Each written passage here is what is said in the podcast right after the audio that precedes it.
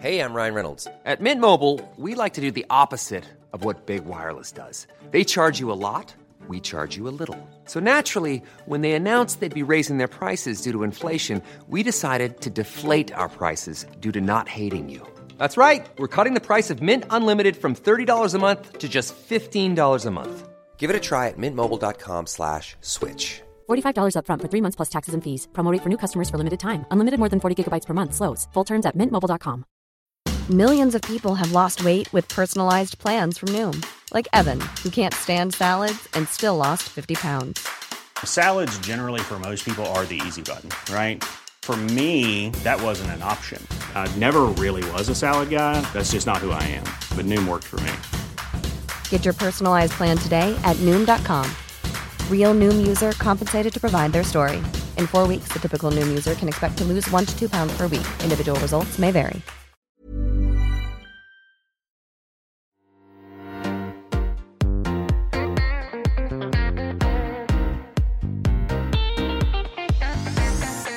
Hi, everyone, and welcome to Confessions of a Debut Novelist with me, your host, Chloe Timms. In this episode, I'm talking to Kasim Ali about his contemporary novel, Good Intentions. Kasim is an editor and works at Penguin Random House. He was longlisted for the BAME Short Story Prize hosted by Fourth Estate, and his novel, Good Intentions, was shortlisted for the Mo Siewcharran Prize. This episode is really a must listen. Being an editor, Kasim talks openly about what it's like on the other side of the process and gives some surprising advice as to why he thinks writers shouldn't be on Twitter and shouldn't follow editors or read the bookseller. Intrigued? Keep listening. Kasim's had rejection after rejection, writing in every genre imaginable, but the key to it all is writing for the fun of it. But before we hear all of that, here's Kasim with an excerpt from Good Intentions. When do you go back? His father asks. His mother reaches for the remote, muting the TV so that the fireworks continue but no sound comes from the bright lights. Work starts on the second, so I'll have to leave tomorrow, Noor says. You should have taken some more time off, his father says. It's nice having you home, makes it feel like it used to. I miss having you here, his mother says. And a sharp guilt pierces Noor. Even now, after all these years living apart from his family, he still feels it. It's impossible not to. He wishes he could stay here, not in the house itself, but closer than where he is now. That he didn't have to travel for two hours to get home to see them, that he could be around his family more often. But things are so different now, have been different for a while. He's not sure if it's him that has changed, or if it's his family, or perhaps it's both. But somehow the house is still the same size it used to be when he was younger, and yet there is no longer space for him here. I know, he says, and he leans his head on her shoulder, the way he used to when he was younger, lying against her arm, falling asleep to the sound of her breathing. I wish I could be here all the time. Yeah, yeah, you're just saying that, she says. And even though she's teasing him, there is truth there. You should sleep soon if you want to get your train. What time is it again? Midday, Noor says, left hand closed, thumb digging into his index finger. We'll drive you to the station, his father begins. The words rise up in him before he even knows what's happening. I'm seeing someone. All Noor can hear is the pounding of his heart. His declaration hangs in the sudden silence, and he moves from his mother, lifting his head from her body. Rising from the sofa, he stands facing his parents, wants to see them. His mother's face is stone, eyes on him, waiting for Noor to explain himself. His father watches him too. The air has grown thick and heavy. I'm seeing someone, Noor says again, stronger this time, the truth swelling through him. What? His mother asks. His father is silent. I'm dating someone, Noor, Noor repeats. That word so impossible to even think of saying to his parents before. Who is she? Her name is Yasmina, Noor says. Her face floats before him.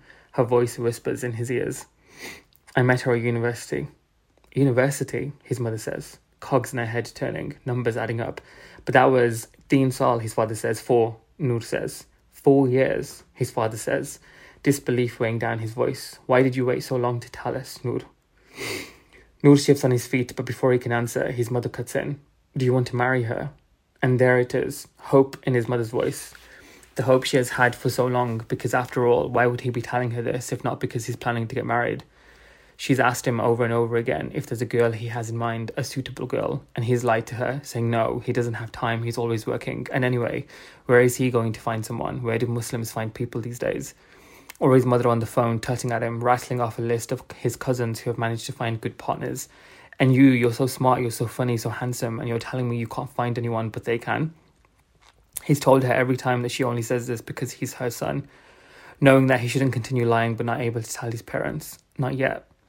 And it's not just them, but Yasmina too, asking why he hasn't told them, and he tells her the same thing, not yet. She asks him why again, and he says, because just not yet, that's why. Now he fills in the only thing that's missing. Yes, he says, but there's one other thing, Mom. Yasmina isn't Pakistani, she's Sudanese.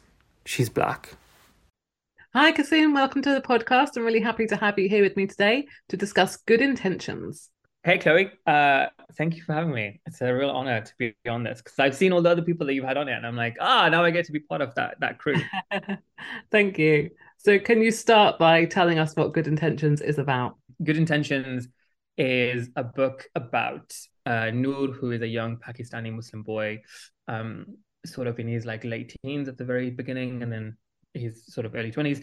Um, falls in love with Yasmina, who is a black Muslim girl, and when they meet together, they're at a party together at university, and they sort of fall in love in that kind of very cute way you do when you're like super young and you don't know anything. Um, and he sort of like charts their relationship over the next four years and essentially the like the main conflict of the book is that Noor doesn't want to introduce Yasmina to his parents because he believes that they're anti-black, which is you know a really big thing in the South Asian community, and it, it kind of tells it in like uh, chapters that are all over the timeline, if you will. So it starts at the the the, the point when Noor goes to his parents four years in, and he's like.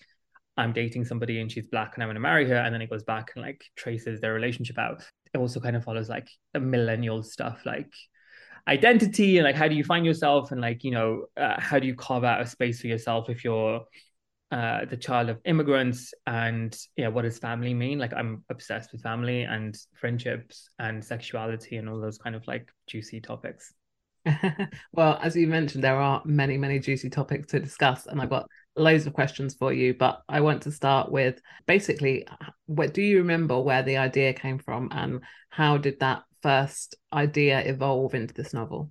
Yeah, so I've got I've got like um sort of three points that this idea that this this this book kind of came from, and like the first one sort of goes back to when I was very young. I sort of was like twelve or thirteen. I grew up in an area in Birmingham, which was when I was very young was very Pakistani, very Muslim. So you know all of these people had come from essentially the same place in Pakistan and they'd migrated over. Right, there was this like massive influx of um Pakistani people, but I think South Asian people in general we were asked to come over and sort of rebuild Britain, right?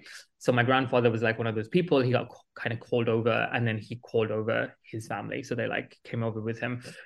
So you have all of these people here. They're from the same community back in Pakistan. They sort of live together. They have this like very sort of you know homely feel to it, but it's also kind of almost like segregated, right? So there's not a lot of white people there. There's no black people there. It's just Pakistani Muslims. And then when I was around like 10 or 11, I distinctly remember we sort of had this influx of like Somali Muslims move into the community, right? I, did, I I've never seen a problem with it, but I never understood that there was a problem with it because I thought they're Muslims, right? So they go to our mosques and they pray with us and they follow the same holidays and the same traditions and all that kind of, you know, all the religious stuff. But the moment they moved in, there was like a, a very sort of um, you know very noticeable shift in the community right? Like barriers were kind of put up and there was a distinction between us and them and all that kind of awful stuff. Mm. And i was too young. You didn't have the language or the understanding of the world really to get what was going on. And then when i was like 13 i had this friend at school whose name was ayan and ayan is like a gender neutral name so you can give it to anybody. And yeah so she was like she was like very funny and i really liked her and we were like really good friends. And i was walking home with her one day walking her to a bus stop and my mom sort of drives past in her car, right? And I see the license plate and I'm like, oh God, she's gonna like have a go at me because I'm walking with a girl and the girl is not part of my family. And my mom had already done this whole thing. She was like, Muslims don't date, you know, it's a sin and blah blah blah blah. So I'm like panicked, right? So I like go home and I walk really slowly because I'm like, maybe if I take my time. And when I get into the house, like my mom is stood over the hob, and I remember she was like very sort of, you know, stiff. Um, and I sort of go, like, hey, what's what's up? And then she's like, who was who was she? And I'm like, oh my god, that's Ayan. I've been talking about Ayan for months, right? Because I thought I was being very smart by using her gender neutral name and allowing my mom to think that she was a boy this entire time. So I was like, remember all those stories I told you? It's actually, you know, her. Uh, my mom sort of is quiet for a second, and then she just says like, you shouldn't hang out. You shouldn't hang out with girls like that, right? And at the time, I kind of thought she meant girls outside of the family because if anybody sees us together, they'll assume that we're dating. And my mom was like very clear on the fact that we don't date. So it was only like years later when I was talking to a friend of mine at university about this this this moment. And I can't really remember why I was telling them, but then they said, "Oh, your mom was like being racist. It's because she was black." And I sort of realized then that like I had other female friends who were Pakistani that she'd never said that about, you know. And so, you know, I realized this thing about my mom, which was that she had been acting in a way that was racist. It was anti-black, right? And once you sort of have this realization about your parents, it's, it's like really difficult because you're just you're in this space then, right? And you're sort of like you don't want to think badly about your parents. So I confronted her about it. Well, confronted her. It was years later. So I just asked her if she remembered, and she didn't remember. But then once I once I realized that about my own parents, I sort of started thinking about my people and uh, you know sort of realize this big thing. So that's like the big crux of it right? I've had this idea for like a very long time. And i thought that somebody very smart and very academic had to write like sort of like a why i'm no longer talking to white people about race kind of book about about this issue. And it just never came right? Year after year after year i never saw anything written like it. And then so when the next thing happened which was i watched the big sick which is this film um uh, for those who don't know, it's a film written by Kumail Nanjiani, who's a Pakistani, uh, American Pakistani Muslim, or at least identified as Muslim. I don't think he does anymore. And he writes this film about how he met his wife. You know, she's white and he's brown, and they meet, and then she gets she. I think she falls into like a coma. Um, and it's about how how do you you know you just met someone and you love them, but then this happens to them. How do you go through that? And I'm, I'm, i was really excited for it because it got nominated for an Oscar. So I was like, oh my god, this is incredible! Like this is somebody from my own community writing about well, it's their own life and it's you know really successful. So I watched it and I was so disappointed by the way that he portrayed like the brown people. Um, it's like his mom and his family, and also like these brown women who he had meetings with to get married to, like sort of an arranged marriage sort of situation and he just painted them all as like two dimensional and they didn't have anything to them. Whereas this white woman she got to be like quirky and funny and smart and she got to have like feelings and she got to be angry and she got to have like dreams and stuff. And she was like this fully realized character whereas his own mom just didn't really get that. So i started watched that film and I got really angry and i was like i just desperately wanted to see like muslims portrayed in in a way that makes them real i don't know tangible.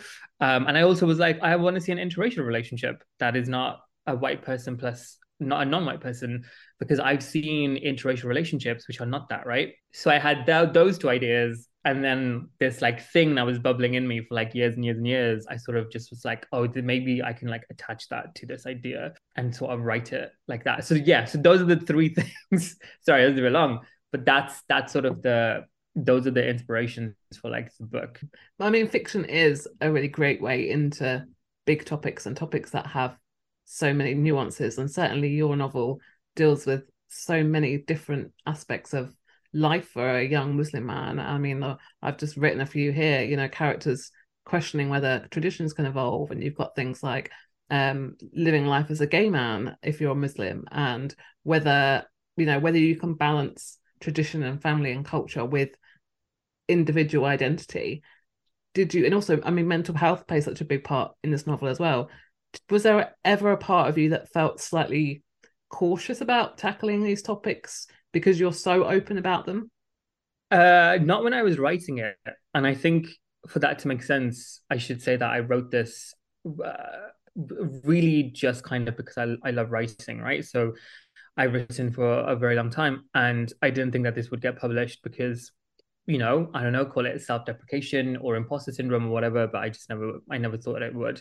So I never really thought about the reaction from a general public, if you will, when I was writing it. But then when when the book deal happened and it was going to get published, then I did start thinking about it. And I remember I had this panic to my friend, and I was like, you know, maybe I should take the gay Muslim character out, or maybe I should um, not have this particular conversation about tradition, or maybe I should put back on this aspect or whatever.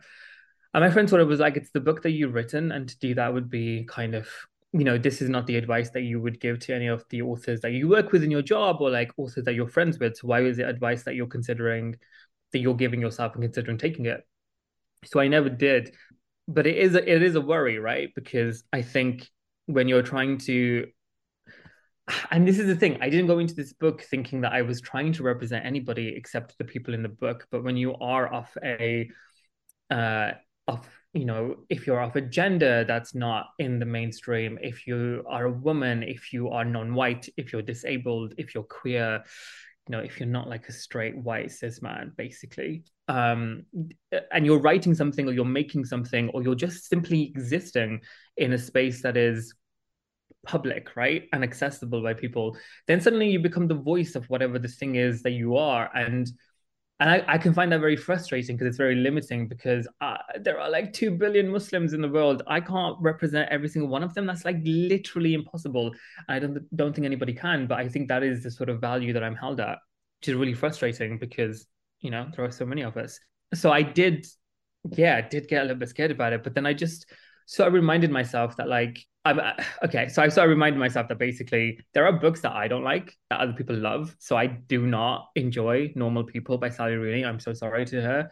It just did nothing for me. But like loads of people love that book. And for a while when I read that book and I saw all the enthusiasm it was getting, I just sort of was like, people are stupid. People are so stupid. This is a bad book. Until I sort of realized it's not a bad book. It's just not a book for me. And that is what I remind myself every time that somebody tags me in a review on Twitter or DMs me on Instagram and says like your characters are Muslim enough, or I don't like the fact that you included the gay Muslim in this, or whatever it might be. I just remind myself that like that my book wasn't for them, and that's okay. Um, well, my book doesn't have to be for everybody, and it's taken me a really long time to get here because I was worried about it for such a while.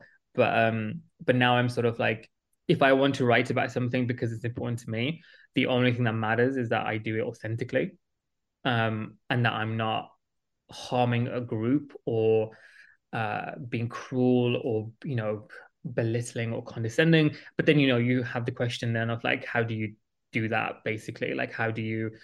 And I think for me, it always comes down to like care and authenticity. So you know, uh, with the parents in this book, for example, I really wanted to handle them with care. I thought it was too easy to make them monsters and make them like huge capital R racists, if you will, who were like you know, basically acting in an almost like comedic villainous way. It's too easy to do that. I wanted to make sure that I was writing about them with care whilst also still trying to make my point. And I think that is that is where I am now. I'm like, if I'm writing about something, I want to be careful. I well, I want to be careful and I want to write about it with care, which I think are two very different things.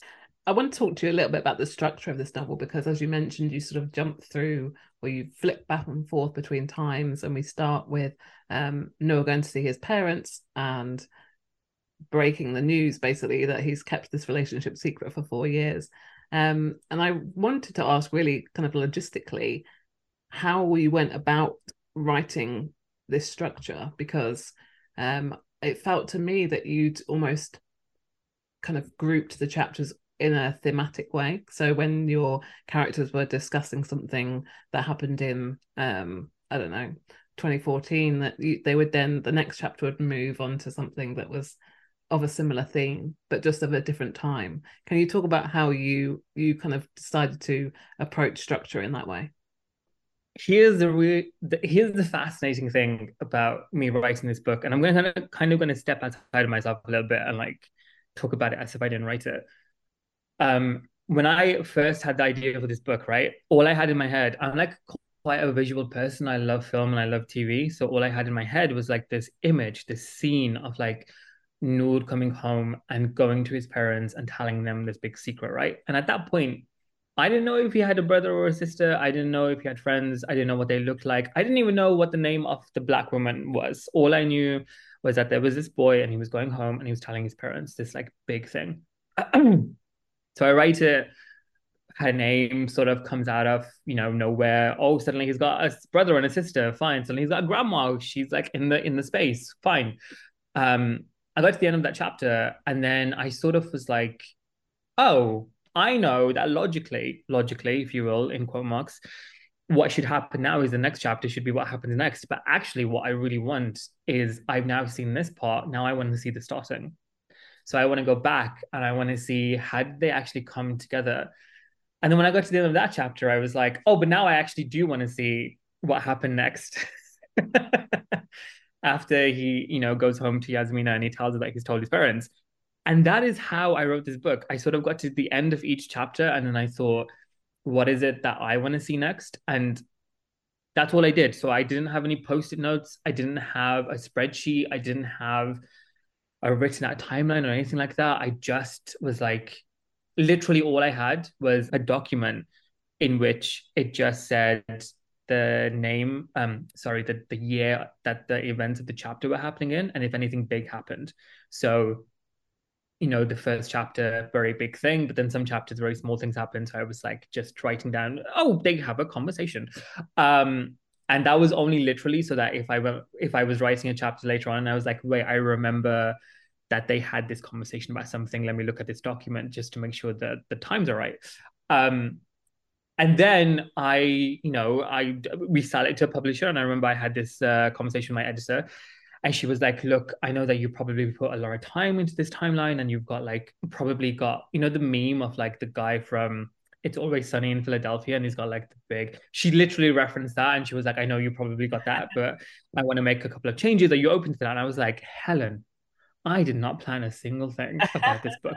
Whatever you want to it. and she sort of was taken aback by that. And I think it's because when people read it and they like it. Some people really hate the structure, which I completely get. It's not for them, that's fine. But when people read the structure, they think that some sort of some sort of thought should have gone into it. But what I like to tell people is that it was just vibes, right? It was just a vibe that I was following. And now to sort of intellectualize it two years on, um, three years on since writing it, um, I would say that I was kind of writing it the way that I think Noor would tell the story of him and Yasmina, which is to say that when we tell stories about big events that happen in our lives, big relationships, if you will, you kind of tell them in this messy way, right? You don't like just start at the beginning and then track it methodically and meticulously throughout the years. You kind of start at the big points and then you color other things in and you say, oh, yeah, but then this happened two years before this happened. And then, oh, yeah, this happened like a year after. Or at least that's the way that I tell stories and I sort of tell them in this messy way, but it is just filled in details. And I like to think that my friends enjoy it, at least if they if they haven't, they haven't told me yet. So that was how I approached it. Um, that was how I wrote it, and I and I I don't know. I've kind of struggled with it a little bit because yeah, I've had people, you know, tell me that they hate the structure. They're just like, why didn't you write this like an A to Z? Why did you have to do all of this thing? It was so hard. Like I kept getting lost, blah, blah, blah. Like, you know, there was a lot, a lot of people complaining about it. But so then I started thinking it was a bad thing to do. But actually, it was so much fun to write. And it was really exciting to write something like that. I'd never done it before. And I, I I don't know if I'll do it again like that, but it was it was just really fun and felt like such it felt like the natural if it was an it felt like a really good way to tell their story. And mm-hmm. if that's how it felt to me then yeah I'm, I'm happy with it. But um i get why people find it frustrating. And i got the sense reading this that you love writing dialogue because there's a lot of dialogue and a lot of kind of back and forth between your characters which is i mean an essential part of you building their love stories is having them talk to each other right so I get I got the sense that for you dialogue comes easily. Am I right? I love writing dialogue. I love I love it so much. Um, when I first when when my editor in the UK first gave me my editorial like feedback, she was like, "FYI, like sometimes it reads like a radio play. We're gonna need some more description." And and even now, even now, when you read it, there's still not a lot in it. I just love dialogue. I love listening to people talk. I love figure I love figuring out how people talk to each other because I think there is so much that can be made of the way that we speak to one another. And I know that there's a lot in like body language and the way we move around one another, but it is for me the exciting thing about relationships, like the stuff that we say and the stuff that we don't say. Um, and so I love, I love writing dialogue so much. Um, and it's it's something that people pick up on when they read this book because you're not you're not the only person to have asked, and that, that makes me really happy because I'm like, yeah, you know, I I I, I love writing it, so thank you for asking because it means that I I kind of did what I wanted to do. But I do remember somebody on Twitter was like, "Your dialogue is really immature and childish. Nobody talks like this." And I was like, "Oh, okay." You're always gonna get idiot comments on Twitter, you know. So oh, but you know what? You know what I thought? I thought my book wasn't for you, and that's okay. It's really zen when you get into that space of thinking not every book is for everyone. Mm-hmm. You're so chill when people say your book sucks because you're like, okay, yeah, I mean, I've reached a point where I don't, I've not looked at my reviews now for months, and I'm absolutely fine with it, which I wasn't expecting to feel like that at all. I thought I would be checking all the time, and now I don't look, I don't really care. Yeah, I think I, I was the same. I was the same. I think you sort of realize, or at least this is what I realized, uh, and maybe it's because I'm like a pretentious, it like asshole who went and did English at university. But there's this like very famous theory about the author being dead, right? Mm-hmm. And so, like, you write something, you put all this intention into it, and then it gets hopefully gets published and gets shared with a lot of people, a lot of people who have never met you, who do not know what the inspiration was for your book, who have no idea what you're like as a person and what you intended to do with it. And they just read it as it is. They just come to it and they're like, here we go. And then uh, they bring so much of themselves to it that they will then assume what your intention is and then you're just kind of like almost fighting them constantly but you for me i sort of was like it was really interesting because i was like oh this thing that i learned at university many years ago is now actually happening to my real life and it's tangible and i can i can like almost feel it.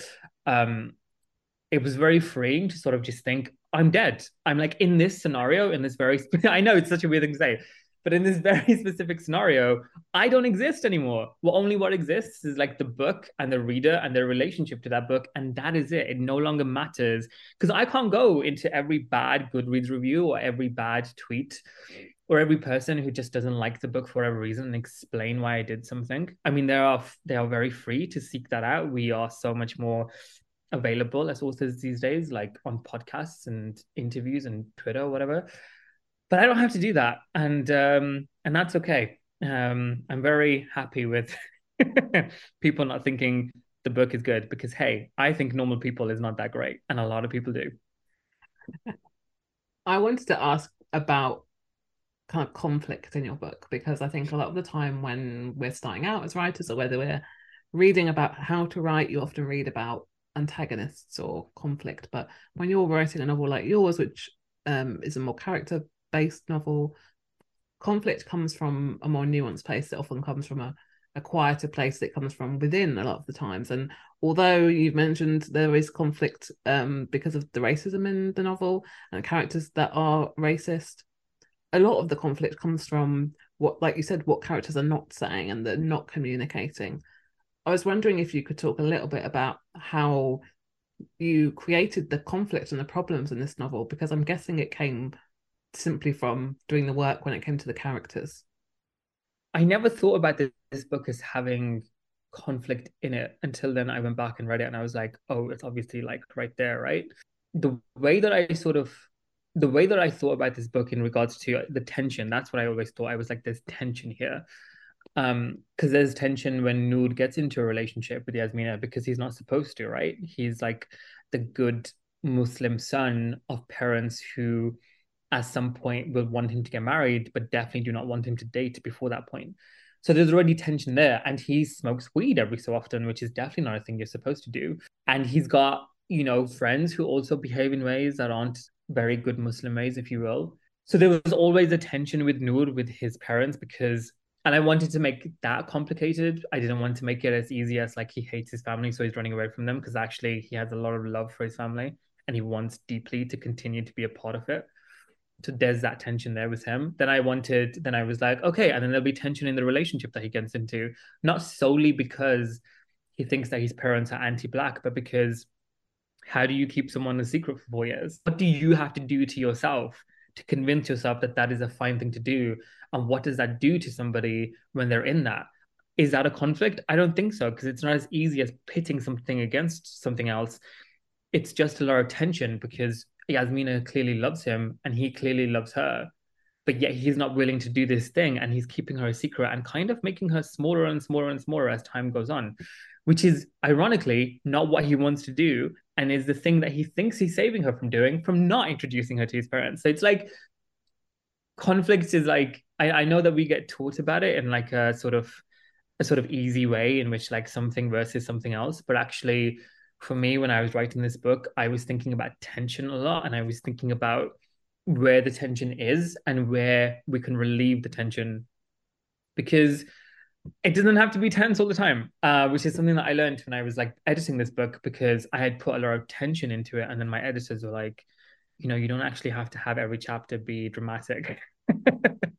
You need quiet moments of just joy and warmth and i was like okay um, so i tried to put those in as much as i could or i tried to pull out the ones that were already in there but yeah, so for me, like the conflict in the book, it's just it's just so hard to talk about because it's like I want you know I I think um, to simplify it would be like it's a tension between him and his parents, but I don't think it is. I don't think it is conflict between him and his parents. I think he just thinks of them in one way, but they're actually co- like complicated three D people like he is, and he doesn't give them he doesn't give them the opportunity to be that, and he assumes things about them, but he loves them so much. It's just this like gray area of like being alive, right? Which I think we're all in all the time. And I, I really love that. So yeah, I don't really know how to answer that question about conflict because I just don't know if I put conflict in my book. I think I put tension in my book. Even at the end, when things happen, there still for me isn't a conflict. It's just this like, yeah, it's just this this tension.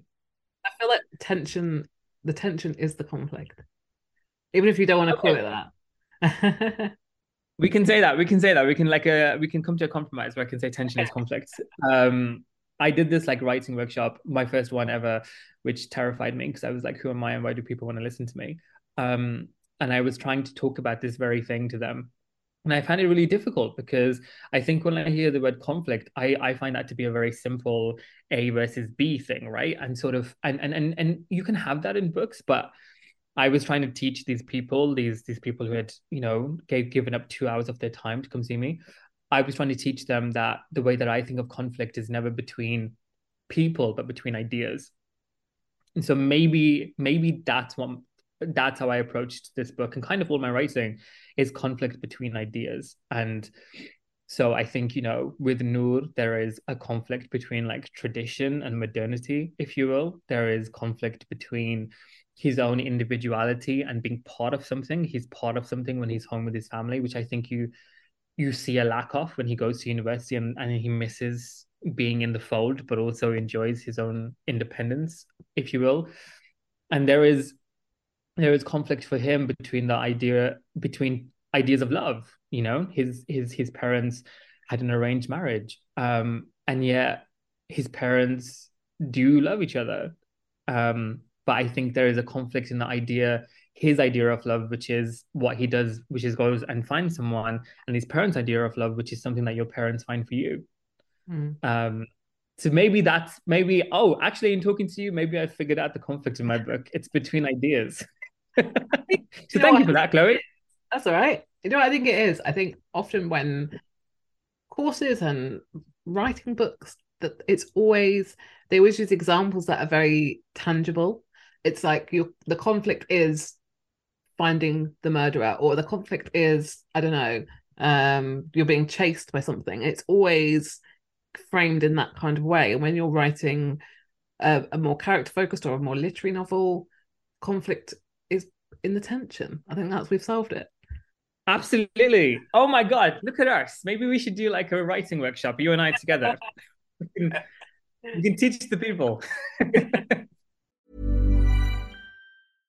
Hey, I'm Ryan Reynolds. At Mint Mobile, we like to do the opposite of what Big Wireless does. They charge you a lot, we charge you a little. So naturally, when they announced they'd be raising their prices due to inflation, we decided to deflate our prices due to not hating you. That's right. We're cutting the price of Mint Unlimited from $30 a month to just $15 a month. Give it a try at mintmobile.com slash switch. $45 upfront for three months plus taxes and fees. Promote for new customers for limited time. Unlimited more than 40 gigabytes per month. Slows. Full terms at mintmobile.com.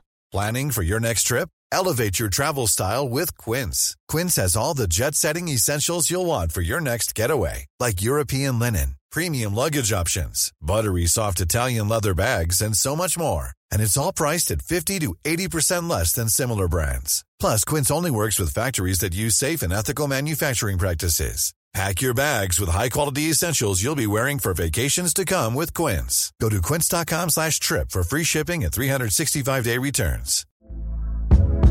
Hey there, it's Michele Norris. I'm host of a podcast called Your Mama's Kitchen. When I travel, I'm usually looking for a way to find a taste of home when I'm not at home. And one of the things I love to do when I am at home is entertain. And Airbnb allows me to do that. When I was in California recently, I rented a house that had a great kitchen. And when we were sitting around the table, we we're all thinking, we're in someone else's house. Someone could be in all of our homes as well. If you have a home, but you're not always at home, you have an Airbnb. Your home might be worth more than you think. Find out how much at airbnb.com/slash host. Hey, Dave. Yeah, Randy. Since we founded Bombas, we've always said our socks, underwear, and t shirts are super soft. Any new ideas? Maybe sublimely soft. Or disgustingly cozy. Wait, what? I got it. Bombas Absurdly comfortable essentials for yourself and for those facing homelessness. Because one purchased equals one donated. Wow, did we just write an ad? Yes. Bombas. Big comfort for everyone. Go to bombas.com slash ACAST and use code ACAST for 20% off your first purchase. Well, while we're on the subject of your writing process, I read that you kind of wrote this book in a bit of a frenzy, in a kind of when you were feeling angry about the big sick you just kind of wrote this novel in a, in a kind of a wild state. So is that how you approach first drafts? Is it a case of just getting it all out on the page and then refining later? How do you work? I am going to say something which is very annoying to any writer who listens to this, but I wrote Good Intentions in six weeks and I didn't look back one, single time. I just was like, I'm gonna write the whole thing. It was like hours a day. I just find it really fun. Um, I I've always found writing to be very fun and in the moments that it's not it is because the thing isn't working for me at which point i abandon the thing and i move on to another thing. Like uh, writing to me has never felt it just does I, if it feels like a struggle that's because i'm not hit the idea isn't hitting for me so then i move on. Somebody else can write the idea. So my writing process is very much i have the barest bone of an idea like the barest bone of an idea and then I sit down and I start writing, and then suddenly a name appears to me. Suddenly, um, a location or relationships appear to me. Like, for example, with Good Intentions, when I started writing it, I didn't, for Noor, I knew that he needed a friend. Uh, and I wanted it to be a male friend and I wanted it to be Pakistani and Muslim because I wanted to make some sort of, you know, similarities and sort of highlight their differences. I had no idea Imran was going to be a gay Muslim until I started writing him, and then I was like, "Oh, he's a gay Muslim. All right, fine." And I and then that turned into for me, he's like my favorite character because of what happens in his journey, and that all came from literally in the scene. He just sort of appears out of nowhere in my head, and that is how it's always been for me. I never plan anything, um, so I will write my first draft, and then with good intentions, here's the other thing that people are not going to want to hear. I didn't read it back or edit it before I sent it out. Oh, I yeah, real risky on my part. I yeah, I didn't read it back. I didn't edit it. What was I thinking? I just sort of was so confident maybe in the idea and so confident in my own writing ability at that point that I just was like, I'm gonna send it out. With my second book, I I did kind of did the same thing. I wrote this thing and then I sent it to my agent, and then my agent came back and was like, you know, here are the things that I think need fixing. And so then I refined those the the things that I agreed needed fixing. There were some things that I said to my agent, uh, "You're wrong," and I'm not fixing that. And she was like, "All right, fine." Um, but yeah, I so so I I don't tend to go back. I don't tend to refine. I find editing my own work to be incredibly difficult. I can't really put myself in the headspace of doing it um, and I've tried I've tried all the things, you know, stepping away from it for a while and coming back, or um, reading it out loud to myself, or any one of those things. I find it incredibly difficult. I kind of need someone to help me with it. So I think that's why I'd never look back on my stuff. I just sort of send it to whoever. And now I'm lucky enough that I have an agent and I'm lucky enough that I have an editor whose jobs is to do that thing. Um, but yeah, I never plan. I have no structure. I don't even sometimes know what the ending is. Sometimes I know the ending is going to be some one thing and it changes completely, or sometimes I don't even think about the ending. I just sort of am like, I would like to see where this takes me. And it's really, it's it's a really insane process because I think I lose myself in the writing of it so that I lose so much of myself in it in terms of like I don't even think of myself as the writer anymore. I think of myself as like the reader and I'm like discovering the story. So there have been so many times where I've um with my second book, my friend my, one of my friends read it. Um I she was texting me and she was sort of t- like, I can't believe this happened. And I was like, I know, I can't believe it happened either. And she's like, You wrote it. What do you what do you mean? And I was like, I literally cannot explain to you that I have no idea what's going on. And then something will happen. I'm like aghast myself. I'm like typing it, like what's gonna happen next? Um, and I maybe that's why I find writing to be really fun and really exciting because it's just like every time I do it, it's like discovering a new book and I'm reading it for myself. And the really interesting thing, or the really funny thing maybe, is that whenever I've spoken to writers that like events and stuff, I've been very lucky to do a few this year uh, they always come up to me and they're like, what, what advice do you have for me? What's your writing process like? And I'm like, I'm so sorry. I don't have one. I don't have like the magical trick, the, the, the thing of like, wake up at five o'clock in the morning and I drink a green tea and I touch a specific place in my wall. I don't have any of that. I just sort of sit down and write whenever I have the time and I enjoy it. And I think maybe that's the thing that they're looking for is like, how do I get to a point where I enjoy it? Because maybe then you stop thinking of it as like something you have to do and something you want to do and then that's where that's where true like you can really start writing loads of things. I don't know how to i don't know how to i don't know how to make somebody enjoy writing chloe. I have no idea how to do it. I don't know why i got you on the podcast because that was the whole reason you know? I got you to on here to give me your wisdom and advice but now i'm screwed so. I can give you the I can give you the advice I give to my writers as an editor, which is like you should always uh, do a little bit of planning before and don't edit while you're writing. Even though you don't do the planning, you tell your authors to do the planning. Yeah, I know I'm a massive hypocrite, but I think it's because I'm aware of the fact that this only really works for me. Mm-hmm. I don't think it works for anybody else, or at least I haven't. Not to not to say I'm like unique or whatever, but the people that I've spoken to they will always do planning, even if it's the tiniest, like one paragraph, they will always do something, and I just don't do anything. But yeah, I tell my authors to do a little bit of planning. I tell them to write the first draft and never look back because if you look back, you'll get stuck in that first bit. I tell them to take a step back from the book once you've finished, like a month, maybe two months. Um, and specifically, I tell them in that one or two months to write something completely different. Um, so I will tell my authors that one of one of the best things you can do for yourself is to write a short story. If you've written a whole book, write a short story because that is it puts you in a completely different uh, mindset, and then you can go back and and you haven't even thought about your book because you've been thinking about the short story you've been writing, and then you can go back with like fresh eyes of someone who was who isn't the writer almost. Um, and there are all other kinds of bits of things. I, I tell them to think about the story engine and the tension and, and all kinds of things, which I've learned to myself through editing. But I don't listen to any of it as a writer. I heard a great interview you did on the Make It Make Sense podcast, and you spoke very candidly about your efforts to get published, basically.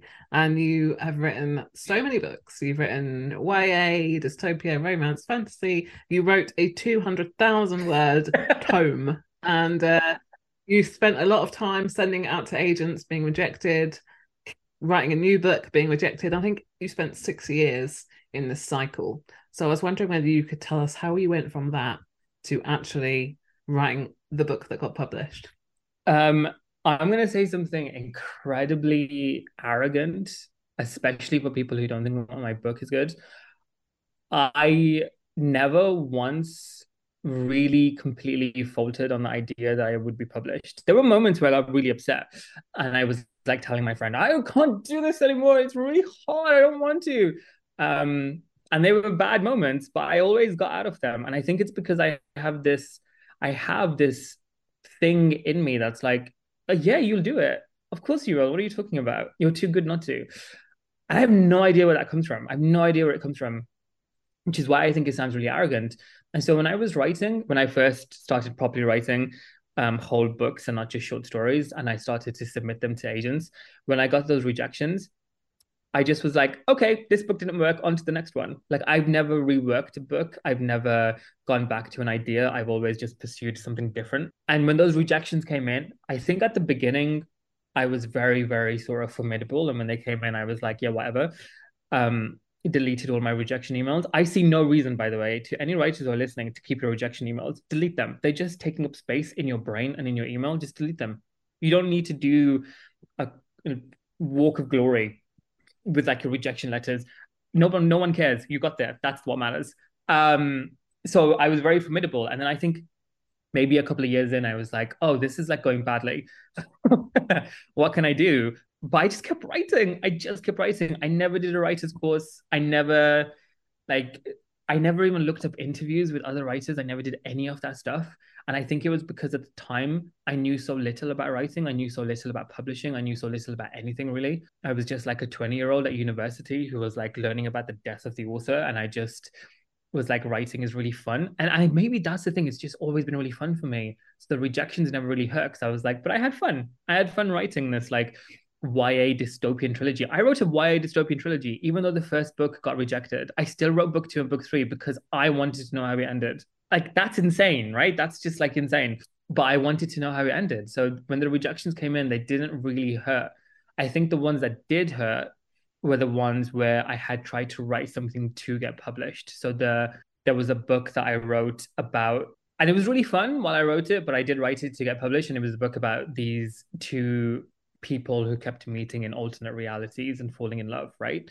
And it was sort of exploring the idea of like is is love a sort of thing that comes that that will bring people together no matter what situation they're in? And it's shit chloe. It's so bad. And i wrote it to get published and now got rejected and i was like oh my god i can't I was like, oh, when I'm not trying to get published and I'm having fun, I can't get published. And when I'm trying to get published and I'm having fun, I can't get published. So like maybe I'm bad. But even then, I got rejected for that so many times. And I was like, all right, on to the next one. Because it's such a part of my life and I really enjoy it. What's really interesting is like the shifts that happened. So I wrote a lot of YA, a lot of fantasy, some horror, some science fiction. And I was effectively just doing like, what if this, but Muslims?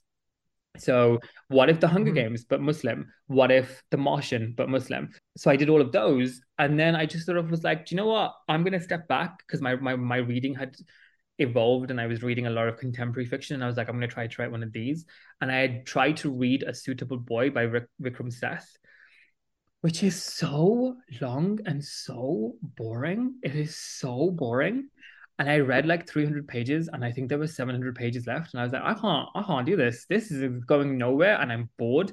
And so I was like, what if I tried to do something like that? What if I tried to write a sort of generational epic, but I set it in Birmingham, and I set it during the time that I've been alive. And that's the 200,000 word book that you're talking about. And that took me like six months of just like hours and hours a day, just every day of writing. And I sent it out and those rejections kind of hurt but then they also didn't hurt because people came back and they gave me feedback. Like a couple of agents came back and were like i loved this but it's too long and it's too messy and it's too chaotic but i'd love to see what you do next you know? So even those rejections where i was like really trying to do something capital i important and got rejected even they didn't hurt that much because they brought feedback with them which kind of gave me a sense that i was heading in the right direction. So yeah, it's it's it's been a really interesting journey, but I I wouldn't change a single thing about it because I think writing every single book taught me something and it yeah, made me a better writer. And I'm still learning how to be a better writer. I don't think you ever really stop. Book two is a lot better than Good Intentions because I learned so much whilst being edited and editing the book. And book three will be even better, hopefully. And and I will constantly just learn. Um, yeah, I think I'm just like a, I think I'm just like a really optimistic person, annoyingly. well, maybe that's the attitude you need, and like you say, it's it's loving the writing that is has kept you going through all this time. Because I think if if most people wrote a two hundred thousand word book and then it didn't sell, they may feel like they just want to give up. But you didn't. You carried it on. It just means a lot. It means a lot to me. It's um, it means an awful amount to me. I just I love writing. I love creating roles and characters. I love writing dialogue. I love seeing where things go. I love being surprised by my own writing. And it is just such a fun space to be in. I'm writing some short stories right now because I'm in between edits, if you will. Um, and I'm, I'm I'm doing my own advice, which is to stop thinking about the book and writing something different. And it's so much fun. And I uh, nothing will happen with these short stories. They'll just sit on my laptop, but it's like so much fun to just go in and challenge myself to tell an entire story or part of a story within like 10,000 words when I'm used to like a novel length project. It's um it's really enjoyable. I love doing it and I I I hope that never changes. And I heard you say that you think that every editor should write a book and see what it's like from the other side. So what did you learn as an editor and as a writer. I absolutely recommend this. And it's not because I think editors would be good writers. I've met some who I don't think could write a book, even if they were given a million pounds to do so. I think it's because once I became a writer with like a book deal and a publishing journey, if you will, I sort of realized there are so many moments as an author that you feel completely and utterly vulnerable and exposed so even though I knew how publishing worked, if I emailed my editor and she didn't email me back in like two days, and she took like a week or two weeks, I would panic and I would think she hates me. Oh my god, my editor hates me. The book is shit. No one's buying it. Ah! As an editor, I've done that. and it's not because I think any of those things or any of those things are happening. It's because I'm in meetings and it's because I'm putting all the back the background work into making sure the book works. I'm having meetings with sales and with retailers, and I'm talking to publicity and marketing and rights and all that kind of good stuff that makes your book work. That I don't have time to email the author back. And yet that was something that I was that was something that I was doing all the time. And and and when it happened to me, I panicked, you know? And there are so many things, there are so many other things. It's like the the moments of silence are really hard, but it's also when you get told something and you don't quite understand it, or you know you get told something will happen at some a certain point and then you don't get told that it's happening then you panic or there's so many things there's so many things there's so many moments where i just felt like completely exposed. And now as an editor i'm like oh i know exactly what that feels like for authors. I get it because i was there. I was one myself. I am one. Um so what i learned from being published was just how to become a more sympathetic editor to an author and i know that editors are going to hear this and they're like we don't have time. And that's the thing that I think we need to be more open about with our authors. I think editors try to present themselves as like really powerful, all knowing people. And actually, we're completely fallible, and our jobs are sort of impossible because we have so much to do all the time. And as time goes on, you get asked to do more and more and more and more. And the higher you get up, you have to manage people as well and start thinking about the, the needs of the business and profit and all that other kind of boring stuff so I think we just have to be more open with our authors and explain a little bit of that so that when an author is in a situation where they're feeling needy and they're feeling clingy and they're feeling desperate, these are all feelings they have because they just want to ask a question about sales or pre-orders or how does this work or I don't really know what this means that they under- they understand that if they send that email a it's okay and b it's also okay if like the editor doesn't get back to you instantly because they're really busy doing all this other stuff that will make your book work and maybe also that if the book doesn't work, that is not a failing on your part. It's not a failing on anyone's part. It's just something to learn from and grow from. But yeah, that's what I learned. As a writer, I learned nothing.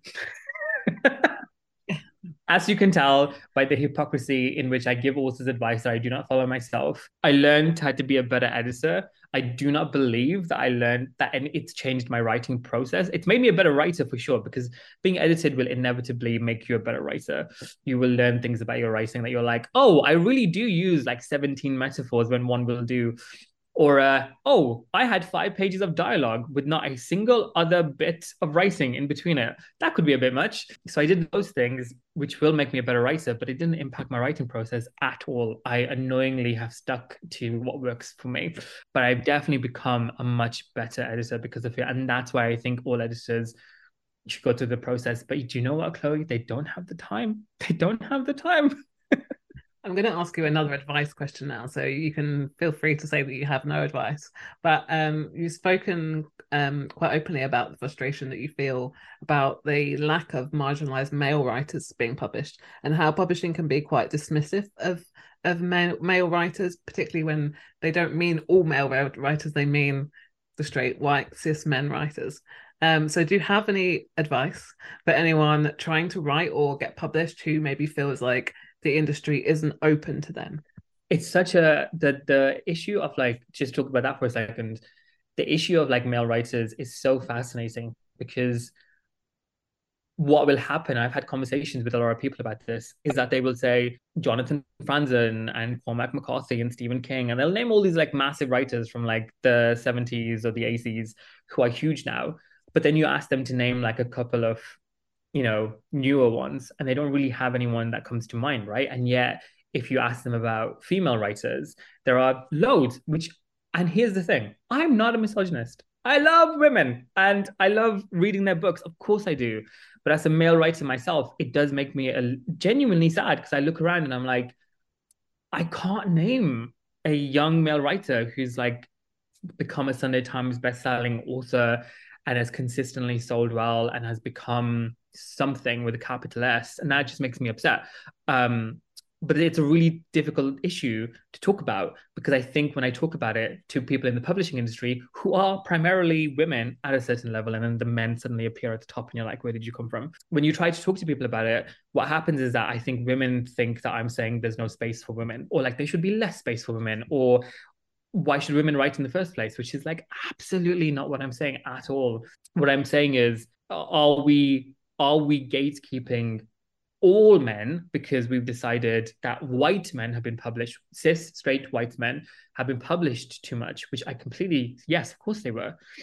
But are we now gatekeeping all men from that? You know, like I had, I had an agent to, to like just tell me that she doesn't represent men, um, at all, and I was like really saddened by that because I was like, I completely understand where your sentiment is coming from. I completely get it, but at the same time, all I'm thinking about is like I don't know, the male writers out there who might be writing a book that you would really like and you'd want to represent and that maybe people want to read and you're not even going to give them a look because they're a, they're a man. Like I don't I don't agree with that. I do agree with taking a look at your publishing lists and seeing if you have too many cis straight white men, what are we going to do about it? How do we find those writers? I don't agree with the blanket sort of ban, which is not really what's happening. And I don't I don't think that's happening because I am a male novelist. I have a book published but it's like a real issue. And I do think we need to talk about it. It's just a really complicated conversation, and people assume the second you start talking that they they assume so much about where you're coming from. Advice that I would have is is kind of my advice to people who uh, do come from spaces that they don't often see in publishing, and they find it they're finding it difficult to get published, is to not let publishing become your capital T thing. Because here's the thing I can give you all the reams of advice that you've seen on Twitter, right? Which is like, keep going. Everybody has a story. Your story matters. All those things are true. However, the thing that people aren't telling you, or at least the things that I that, that I see that people aren't really saying, is that if you allow publishing to become your whole thing, you allow it to consume your whole life, right? You're like, like I don't know why any writer would need a subscription to the bookseller I don't know. I, why are you following the bookseller? All that's going to give you is like anxiety and depression, right? Because you're seeing everything happen to other people that's not happening to you. And also, by the way, editors lie in the bookseller all the damn time. They're telling you something was preempted. It was not. They're telling you something went for six figures. It went for 100,000, which is still a lot of money, but it's not 900,000. You know, like it's, it's the bookseller is full of lies. I've done it myself. It's just lies. You're just trying to make yourself sound better authors shouldn't follow the book bookseller on Twitter. They shouldn't even follow publishing people on Twitter. Don't follow editors. Do not follow people who work in publishing. Just don't do it. There's no need. It's a completely separate space than the space you should be in. Do not let publishing become your entire thing because if it does, then every rejection hurts so much because it's your whole thing. Whereas if you if you have, and I'm not saying that writers don't have lives, of course they do, but if you if you let it become this huge thing that swallows up your life then everything is going to hurt that much more and so my advice to budding writers would be if you're not enjoying it you need to take a step back and ask yourself why you're not enjoying it are you not enjoying it because this idea isn't working bin it absolutely bin it you know how we get told that you shouldn't finish a book reading a book if you're not enjoying it if you're not enjoying writing a book my god throw it away there are a thousand ideas out there that you could write instead that would be more fun. If you're not enjoying it because you're writing something that you feel like is going to get published, but it's not feeding you, bin it. But if you're if you're not enjoying it because you're not enjoying it, then my God, you need to take a step back, stop writing for like six months or a year. Nothing is going to happen. There is no ideal age. There is no optimal age at which to get published. Bonnie Garmus, the woman who wrote Lessons in Chemistry, I believe she's in her late 50s. I think. I, I hope I haven't aged her too much, but she's definitely, I think, in her 50s. And this woman has had an entire life. She's had several careers behind her, and she's wrote she wrote this fascinating book. And the only way she could have written that book is if she lived her entire life the way she did before she wrote it, because she brought so much of herself to it. And it is a bestseller and it is so good. And I loved it so much. I don't think Bonnie Garmus could have written that book when she was 25. And that's okay. You know, age doesn't matter. So just take a break from it. Allow yourself to become a person whose whole thing isn't publishing again, because then you will become a better writer. I promise you that. That is the advice that I have, which is a bit sort of I think it's something that people don't, at least the people that I see giving advice, they don't really talk about. Their advice is always to keep going. But my advice, I think, is to stop and get some rest and remind yourself that you are mm. like a fully realized 3D human being with complex feelings and desires and wants and urges, and that you have a whole life and you are a whole person and allow yourself to be that. And then you can come back and write something incredible you know, I think that is good advice because I think to write a book that's good, you have to have lived a life first. And if your life is just reading about six figure pre-empts, you're not going to achieve that life. Yeah, get off Twitter. Get off Twitter. I got off Twitter. What a wonderful time for me. I don't know anything. Who's Leaky Sue? I couldn't tell you. And I'm having a great time. and finally, can you tell us about um, your next book? Give us a hint about what you're working on at the moment? Sure. Um, uh, it's with my editor right now. So who knows? She could come back and say this is awful casting, write something else, and I'll say, okay, fine, but I'll have to tell all these podcast hosts that I have to amend my answer. the book that the the the second book is is about friendship. So it's about these two people, um, a man and a woman who meet when they are 11 years old, and then um, they're friends for 10 years. And at the very beginning of the book, uh, they have this massive fight, right? They're 21, they have this huge fight. And then it goes back and it traces their relationship out, but like A to Z, not like good intentions where it's all over the place. It's sort of just very linear after that point. And you're sort of learning about their relationship together. And again, at the beginning, it's all very nice, but then you sort of realize that these two people are very toxic to one another and they behave very bizarrely to each other as people who would call each other their best friend they hide things, they lie, they think awful things about each other. It's this like mess of a relationship. And you're constantly, or at least I was when I was reading it back to myself, I was constantly just questioning, like, why are you friends? Like, why are you why are you doing this to each other? What is going on? And you sort of kind of find out, but it's uh it was really interesting. Like I'm obsessed with friendship and um the reasons why we stay and the reasons why we don't leave, you know, which I think are two different circles. And so that's what this book is about.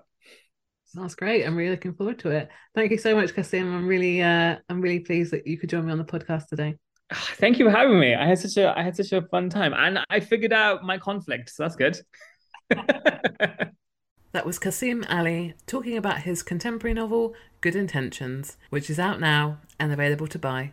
And if you'd like to support this podcast, debut authors, and independent bookshops, you can now shop in the Confessions of a Debut Novelist bookshop, hosted by bookshop.org, which I've linked down below in the show notes. If you fancy buying any of the books you've heard on this podcast, then the majority of them can be found in this bookshop. And if you can, I would really appreciate you supporting me, supporting the authors and independent bookshops by buying them through this online store. Thank you so much for listening. And if you've enjoyed this episode, please subscribe wherever you get your podcasts. Or if you've subscribed already, it would be great if you could leave me a review. See you next time.